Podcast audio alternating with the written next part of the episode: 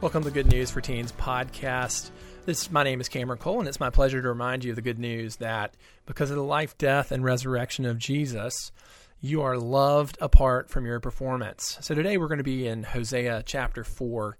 We've been working through the book of Hosea, and again, this is a story um, about how God calls a prophet Hosea to marry a prostitute named Gomer, and and this marriage that they have that is filled uh, with dysfunction and betrayal and adultery.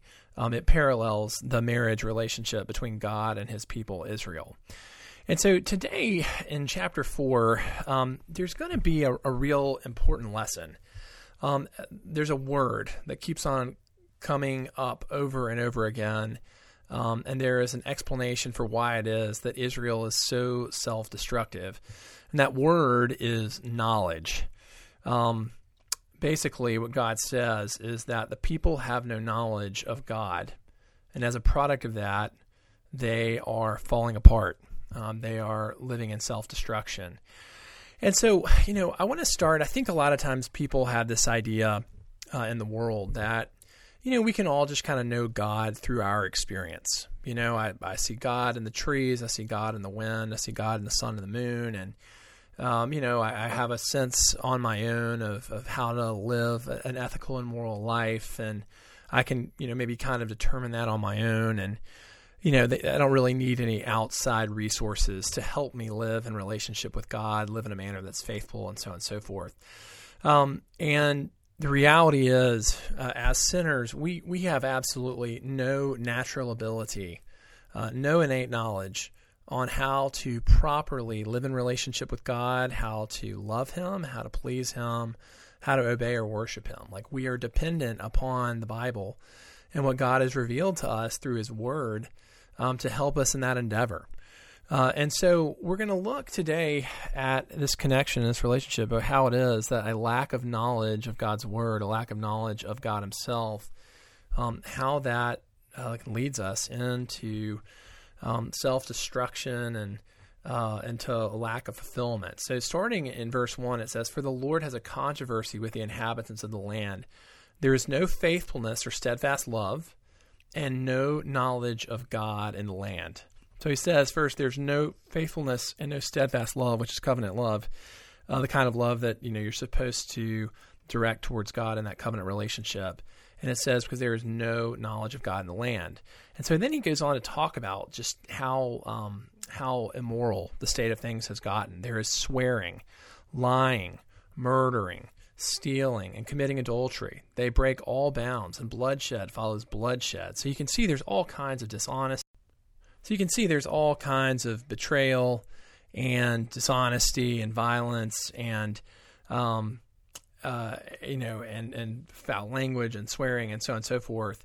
It says, Therefore the land mourns, and all who dwell in it languish, and all also the beasts of the field, and the birds of the heavens, and even the fish of the sea are taken away. So basically, all of Israel is consumed with sin.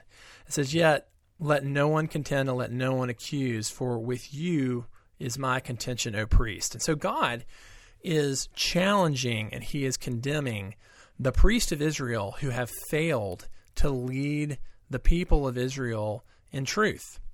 And so, you know, you kind of you may wonder um, if you're at a you know Orthodox Bible believing church, you know, why is it that it's so important to teach the Bible?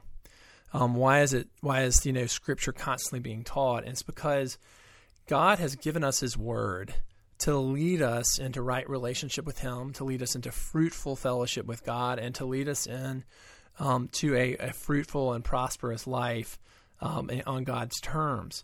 And so, if the priest, which was the case here in Israel, did not teach the people His word, they are not giving people the help that they need um, to lead them into a um, a fruitful relationship and satisfying relationship with God.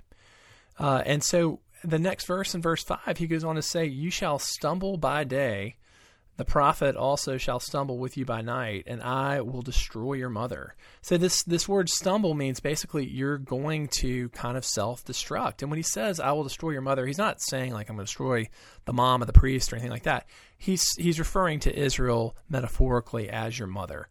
Um, so he's saying the people as a whole will fall apart um, because uh, they stumble because they do not know God's word and they do not know the right way to live in relationship with Him. Just to read a little bit more, and I'm not going to read this whole chapter, but it says, My people are destroyed for lack of knowledge. Because you have rejected knowledge, I reject you from being a priest to me. And since you have forgotten the law of your God, I will also forget your children. The more they increase, the more they sinned against me. I will change exchange their glory into shame they feed on sin. They feed on the sin of my people. They are greedy for their iniquity, and it shall be like people, like priests. I will punish them for their ways and repay them for their deeds. They shall eat, but not be satisfied. They shall play the whore, but not multiply, because they have forsaken the Lord to cherish whoredom, wine, and new wine, which take away the understanding. Uh, this is a real simple lesson.